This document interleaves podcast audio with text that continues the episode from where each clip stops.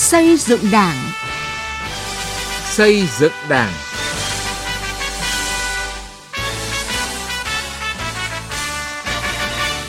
Xin kính chào quý vị và các bạn. Thưa quý vị và các bạn, chương trình Xây dựng Đảng hôm nay xin dành toàn bộ thời lượng đề cập những kết quả qua 2 năm thực hiện nghị quyết số 28 ngày 23 tháng 5 năm 2018 của Ban Chấp hành Trung ương Đảng khóa 12 về cải cách chính sách bảo hiểm xã hội, bảo hiểm y tế.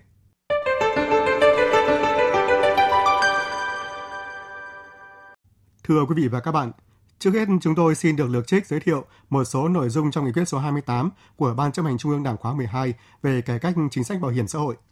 Nghị quyết 28 xác định rõ việc xây dựng hệ thống bảo hiểm xã hội đa tầng. Bảo hiểm xã hội cơ bản bao gồm bảo hiểm xã hội bắt buộc và bảo hiểm xã hội tự nguyện. Bảo hiểm xã hội bắt buộc với các chế độ hưu trí, tử tuất, tai nạn lao động, bệnh nghề nghiệp, ốm đau, thai sản, thất nghiệp dựa trên đóng góp của người lao động và người sử dụng lao động. Bảo hiểm xã hội tự nguyện với các chế độ hưu trí, tử tuất hiện nay từng bước mở rộng sang các chế độ khác dựa trên đóng góp của người lao động không có quan hệ lao động, có sự hỗ trợ phù hợp từ ngân sách nhà nước cho nông dân, người nghèo, người có thu nhập thấp, lao động khu vực phi chính thức để mở rộng diện bao phủ bảo hiểm xã hội, nâng cao ý thức trách nhiệm của người lao động đối với việc tự bảo đảm an sinh cho bản thân, mở rộng diện bao phủ bảo hiểm xã hội theo lộ trình điều chỉnh tăng tuổi nghỉ hưu phù hợp từng thời kỳ. Bảo hiểm hưu trí bổ sung là chế độ hưu trí tự nguyện theo nguyên tắc thị trường, tạo điều kiện cho người sử dụng lao động và người lao động có thêm sự lựa chọn tham gia đóng góp để được hưởng mức lương hưu cao hơn. Sửa đổi quy định về điều kiện thời gian tham gia bảo hiểm xã hội tối thiểu để hưởng chế độ hưu trí theo hướng linh hoạt, đồng thời với việc điều chỉnh cách tính lương hưu theo nguyên tắc đóng hưởng, công bằng, bình đẳng, chia sẻ và bền vững. Mở rộng đối tượng tham gia bảo hiểm xã hội bắt buộc sang các nhóm đối tượng khác. Sửa đổi điều kiện hưởng chế độ hưu trí theo hướng giảm dần số năm đóng bảo hiểm xã hội tối thiểu để được hưởng chế độ hưu trí từ 20 năm xuống 15 năm, hướng tới còn 10 năm. Với mức hưởng được tính toán phù hợp nhằm tạo điều kiện cho người lao động cao tuổi, có số năm tham gia bảo hiểm xã hội thấp, được tiếp cận và thụ hưởng quyền lợi bảo hiểm xã hội. Cải cách trong xây dựng và tổ chức thực hiện chính sách nhằm củng cố niềm tin, tăng mức độ hài lòng của người tham gia vào hệ thống bảo hiểm xã hội. Xây dựng chính sách bảo hiểm xã hội bảo đảm sự công bằng, không phân biệt đối xử giữa các nhóm đối tượng tham gia, tăng cường sự chia sẻ giữa các nhóm đối tượng thụ hưởng nhằm khắc phục bất hợp lý, chênh lệch quá lớn về mức hưởng, đẩy mạnh cải cách hành chính, ứng dụng công nghệ thông tin, đơn giản hóa các quy trình thủ tục đăng ký, đóng hưởng bảo hiểm xã hội, nâng cao chất lượng cung cấp dịch vụ bảo hiểm xã hội theo hướng thân thiện, công khai, minh bạch, tạo thuận lợi cho người dân và doanh nghiệp. Đẩy nhanh quá trình gia tăng số lao động tham gia bảo hiểm xã hội trong khu vực phi chính thức, nghiên cứu thiết kế các gói bảo hiểm xã hội ngắn hạn với mức đóng, mức hưởng, phương thức giao dịch phù hợp với người lao động trong khu vực phi chính thức. Sửa đổi khắc phục các bất hợp lý về chế độ bảo hiểm hưu trí hiện nay theo hướng linh hoạt hơn về điều kiện hưởng chế độ hưu trí, chặt chẽ hơn trong quy định hưởng chế độ bảo hiểm xã hội một lần, tăng tuổi nghỉ hưu bình quân thực tế của người lao động. Có quy định phù hợp để giảm tình trạng hưởng bảo hiểm xã hội một lần theo hướng tăng quyền lợi nếu bảo lưu thời gian tham gia bảo hiểm xã hội để hưởng chế độ hưu trí, giảm quyền lợi nếu hưởng bảo hiểm xã hội một lần. Thực hiện điều chỉnh tăng tuổi nghỉ hưu theo lộ trình. Điều chỉnh tuổi nghỉ hưu cần có tầm nhìn dài hạn và có lộ trình phù hợp với tăng trưởng kinh tế, giải quyết việc làm, thân nghiệp, không gây tác động tiêu cực đến thị trường lao động. Từ nghị quyết đến cuộc sống.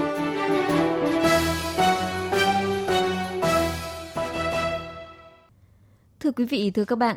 qua 2 năm triển khai thực hiện nghị quyết số 28 ngày 23 tháng 5 năm 2018 của Ban Chấp hành Trung ương về cải cách chính sách bảo hiểm xã hội, công tác tổ chức thực hiện bảo hiểm xã hội, bảo hiểm y tế nói chung và công tác thu, phát triển đối tượng tham gia bảo hiểm xã hội đạt nhiều kết quả quan trọng, tạo đà phát triển cho những năm tiếp theo. Đây là nội dung bài viết của ông Dương Văn Hào, trưởng Ban Thu, Bảo hiểm xã hội Việt Nam. Quá trình triển khai nghị quyết 28 được Chính phủ, các bộ ngành, các tỉnh, thành phố thực hiện nghiêm túc, đồng bộ. Bên cạnh những kết quả bước đầu trong lộ trình xây dựng sửa đổi chính sách mang tính vĩ mô, tại các địa phương, sự tham gia của các cấp ủy đảng, chính quyền với phát triển bảo hiểm xã hội, bảo hiểm y tế được thể hiện rõ nét hơn. Với sự tham mưu của cơ quan bảo hiểm xã hội, hầu hết các thành, tỉnh ủy, ủy ban nhân dân các tỉnh, thành phố xây dựng chương trình hành động, kế hoạch thực hiện, trong đó xác định rõ các chỉ tiêu phấn đấu tăng trưởng số người tham gia bảo hiểm xã hội theo từng năm, phân công rõ nhiệm vụ cho các sở ngành và cấp ủy chính quyền từ cơ sở. Kết quả, công tác phát triển mở rộng bảo hiểm xã hội, bảo hiểm y tế đạt được những kết quả khả quan. Ngay sau một năm thực hiện nghị quyết số 28, số người tham gia bảo hiểm xã hội đạt gần 16 triệu người, tăng 6,7% so với năm 2018, đạt tỷ lệ khoảng 32,2% so với lực lượng lao động trong độ tuổi. Trong đó, số người tham gia bảo hiểm xã hội tự nguyện tăng gần gấp đôi so với năm trước, đạt khoảng 551.000 người, tăng 275.000 người so với năm 2018. Đạt được kết quả này là do ngay từ đầu năm 2019, Bảo hiểm xã hội Việt Nam đã phối hợp với Tổng công ty Bưu điện Việt Nam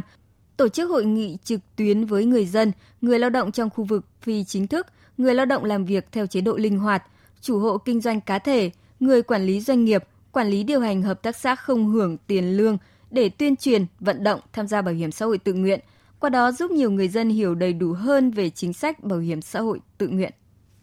Từ bài học kinh nghiệm thực hiện nghị quyết số 21 ngày 22 tháng 11 năm 2012 của Bộ Chính trị về tăng cường sự lãnh đạo của Đảng đối với công tác bảo hiểm xã hội, bảo hiểm y tế giai đoạn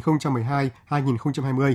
cơ quan bảo hiểm xã hội các cấp đã phát huy tinh thần chủ động trong quá trình tham mưu chỉ đạo triển khai nghị quyết số 28, qua đó đạt được những kết quả bước đầu trong phát triển mở rộng diện bao phủ. Bên cạnh đó, trong năm 2019, dấu ấn trong công tác thu của cơ quan bảo hiểm xã hội cũng được thể hiện qua con số tăng trưởng khả quan so với năm 2018. Cụ thể, tổng số thu bảo hiểm xã hội, bảo hiểm thất nghiệp, bảo hiểm y tế là gần 362.000 tỷ đồng, đạt 101,2% kế hoạch chính phủ giao.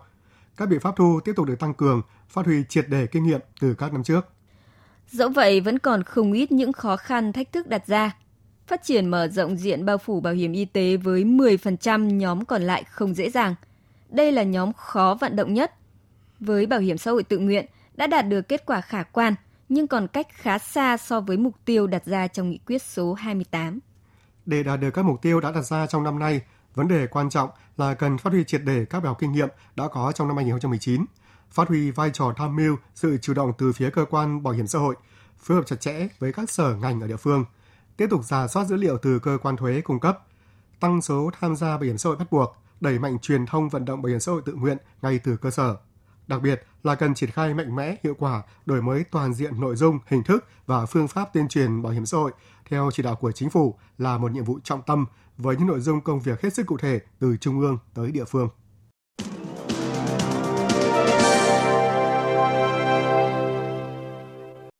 Thưa quý vị, thưa các bạn, tại tỉnh Bắc Giang, với sự vào cuộc mạnh mẽ đồng bộ của cả hệ thống chính trị, việc triển khai nghị quyết số 28 của Ban chấp hành Trung ương về cải cách chính sách bảo hiểm xã hội đã thu được những kết quả ấn tượng trong phát triển người tham gia bảo hiểm xã hội. Về nội dung này, phóng viên Đài Tiếng Nói Việt Nam phỏng vấn bà Nguyễn Thị Xuân Hồng, trưởng phòng truyền thông và phát triển đối tượng bảo hiểm xã hội tỉnh Bắc Giang. Mời quý vị và các bạn cùng nghe. Là một nghị quyết lớn của Đảng về an sinh xã hội với cốt lõi là chính sách bảo hiểm xã hội được đúc kết hoàn thiện qua thực tiễn và những định hướng giải pháp lớn cho tương lai. Xin bà cho biết, nghị quyết 28 khi triển khai thực hiện ở Bắc Giang đã tạo những đột phá gì trong lĩnh vực bảo hiểm xã hội? Bảo hiểm xã hội tỉnh đã chủ động tham mưu với tỉnh ủy cũng như Ủy ban nhân dân tỉnh ban hành rất nhiều những cái chỉ thị, nghị quyết, quyết định về việc giao chỉ tiêu phát triển kinh tế xã hội năm 2019, giao bổ sung cái chỉ tiêu phát triển bảo hiểm xã hội tự nguyện và rất nhiều những cái văn bản chỉ đạo điều hành về công tác phát triển đối tượng trong cái thời gian từ khi ban hành cái nghị quyết số 28 đến nay. Đối với Bắc Giang thì đặc biệt từ năm 2016, tỉnh ủy cũng đã ban hành cái chỉ thị số 08 và theo đó thì hàng năm vào tháng 11, Bắc Giang tổ chức cái tháng cao điểm vận động người dân tham gia bảo hiểm y tế. Trong năm 2020, Bảo hiểm xã hội tỉnh Bắc Giang đã ký cái quy chế phối hợp với Hội Liên hiệp Phụ nữ về cái việc tuyên truyền vận động người dân tham gia bảo hiểm xã hội tự nguyện cũng như là bảo hiểm y tế hộ gia đình và ký cái hợp đồng thu phát triển bảo hiểm y tế tự nguyện đối với hệ thống Viettel Pay. Một trong những cái cách làm mới của Bảo hiểm xã hội tỉnh Bắc Giang với cái việc mà phát triển đối tượng tham gia bảo hiểm xã hội tự nguyện là phối hợp với các hội đoàn thể, ví dụ như là hội nông dân, hội phụ nữ và tỉnh đoàn thanh niên trong cái việc tuyên truyền chính sách. Và hàng năm thì đều tổ chức trên 50 buổi tuyên truyền tự nguyện đến khu dân cư, xã phường thị trấn, những cái điểm mà bán hàng ở trong các cái khu chợ, những cái đơn vị mà sản xuất mà làng nghề. Thế và sàng lọc để vận động những cái người có thu nhập để tham gia cái bảo hiểm xã hội tự nguyện. Đến nay, Bảo hiểm xã hội tỉnh Bắc Giang đã có khoảng trên 10.000 người tham gia bảo hiểm xã hội tự nguyện. Một cái cách làm mới của Bảo hiểm xã hội tỉnh Bắc Giang nữa là thực hiện cái cải cách cái thủ tục hành chính và in trao sổ cho những người đăng ký tham gia bảo hiểm xã hội tự nguyện ngay tại cái hội nghị, thay vì cái việc phải chờ 5 ngày như quy định. Qua đó đã tạo được những cái niềm tin của người dân đối với chính sách bảo hiểm xã hội.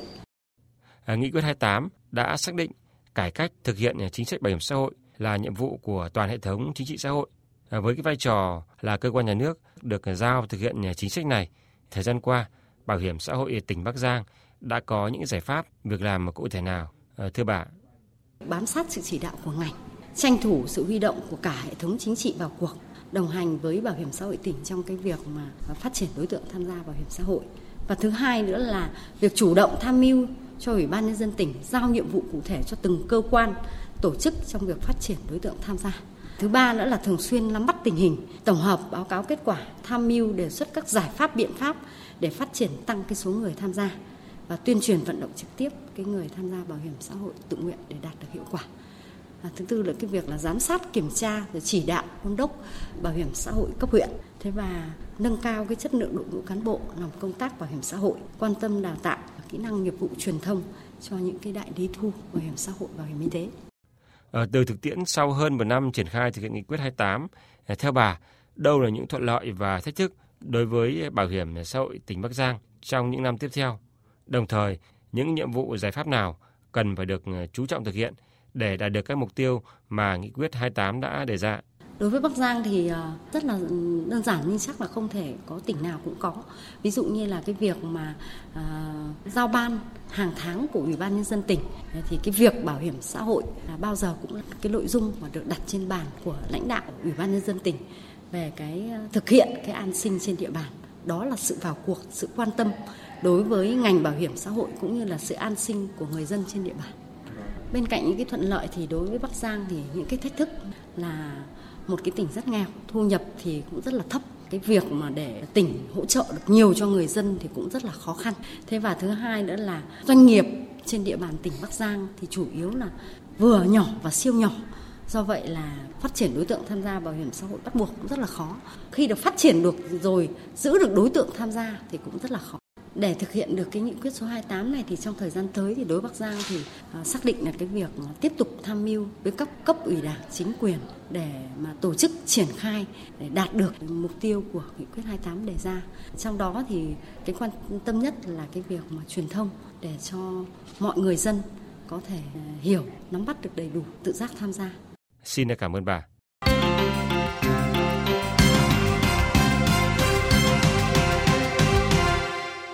Thưa quý vị và các bạn, dù còn nhiều khó khăn so với các địa phương khác, song tỉnh Hà Tĩnh đã triển khai thực hiện có hiệu quả nghị quyết số 28 của Ban chấp hành Trung ương. Ngoài việc tăng cường vai trò của cấp ủy trong lãnh đạo chỉ đạo thực hiện nghị quyết, Bảo hiểm xã hội tỉnh Hà Tĩnh đã cùng với các ngành, các cấp đổi mới nội dung, hình thức tuyên truyền, phổ biến chính sách pháp luật về bảo hiểm xã hội để cán bộ, đảng viên, nhân dân hiểu rõ sự cần thiết, lợi ích, vai trò, ý nghĩa và những nội dung cơ bản của cải cách chính sách bảo hiểm xã hội đối với bảo đảm an sinh xã hội, tạo sự đồng thuận, thống nhất trong thực hiện chính sách bảo hiểm xã hội.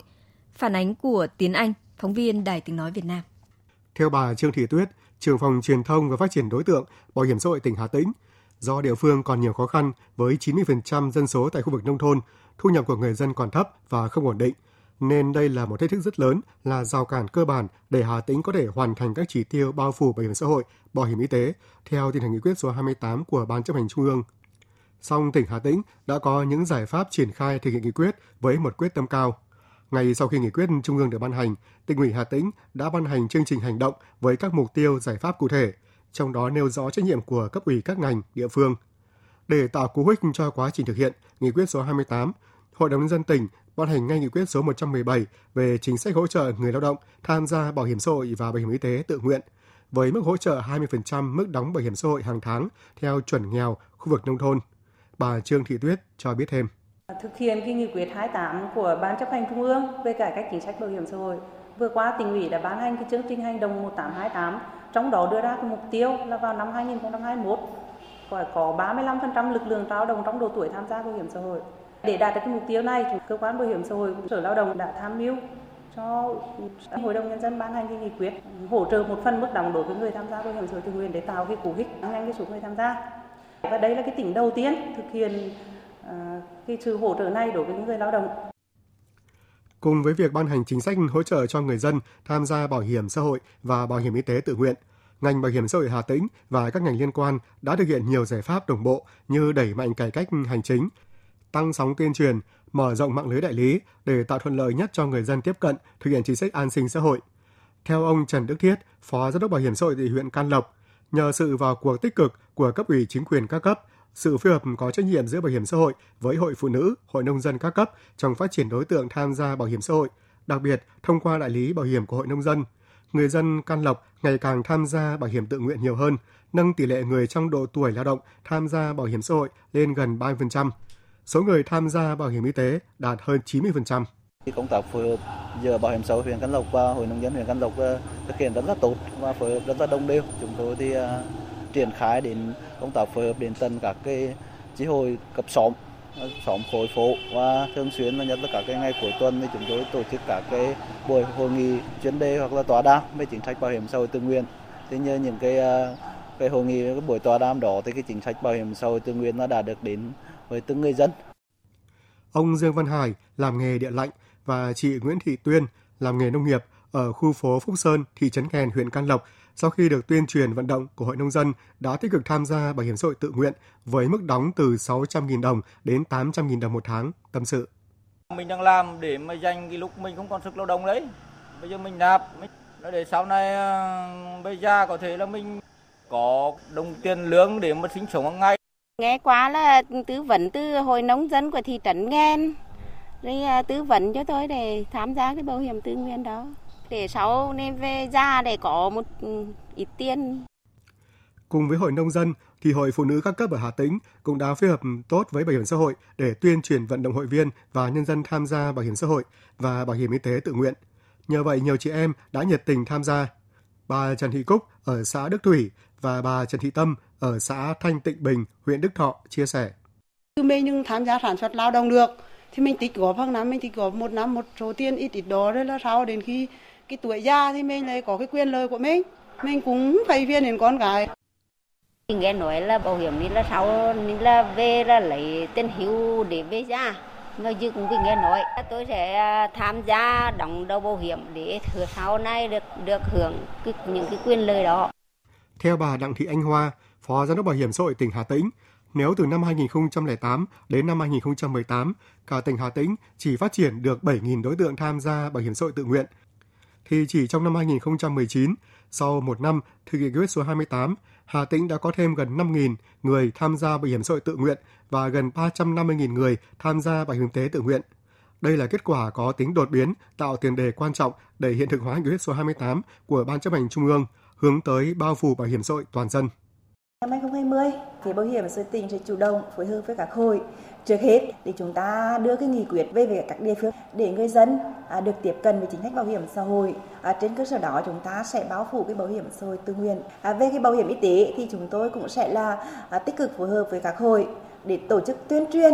để người dân thấy được cái ưu việt của cái chính sách bảo hiểm y tế, tiếp cận ngay với cái bảo hiểm y tế hộ gia đình. Trên cơ sở đó thì đảm bảo cái an sinh cho người dân nhưng cũng đảm bảo cái tỷ lệ bao phủ trên địa bàn toàn tỉnh. Để tiếp tục làm tốt việc phát triển bảo hiểm xã hội tự nguyện, thời gian tới, Bảo hiểm xã hội Hà Tĩnh tiếp tục tham mưu với cấp ủy chính quyền địa phương, phối hợp với Bưu điện tỉnh đẩy mạnh công tác tuyên truyền cho các nhóm đối tượng tại cơ sở, giao chỉ tiêu thi đua hàng năm cho các đơn vị trong hệ thống, cho từng viên chức chuyên quản. Tăng cường mở rộng hệ thống các đại lý thu bảo hiểm xã hội, bảo hiểm y tế cả về chất lượng và số lượng nhằm bám sát cơ sở, tận tình hướng dẫn, tư vấn để nâng cao nhận thức của nhân dân về quyền lợi khi tham gia bảo hiểm xã hội tự nguyện. Tiếp tục đẩy mạnh công tác truyền thông, cải cách hành chính, nâng cao chất lượng giải quyết các chế độ chính sách bảo hiểm xã hội, bảo đảm quyền lợi cho người tham gia và thụ hưởng. Thưa quý vị, thưa các bạn, phản ánh về việc thực hiện nghị quyết số 28 của Ban Chấp hành Trung ương Đảng khóa 12 về cải cách chính sách bảo hiểm xã hội, bảo hiểm y tế ở Hà Tĩnh cũng đã kết thúc chương trình Xây dựng Đảng hôm nay. Chương trình do biên tập viên Sĩ Lý biên soạn. Cảm ơn quý vị thính giả đã chú ý lắng nghe.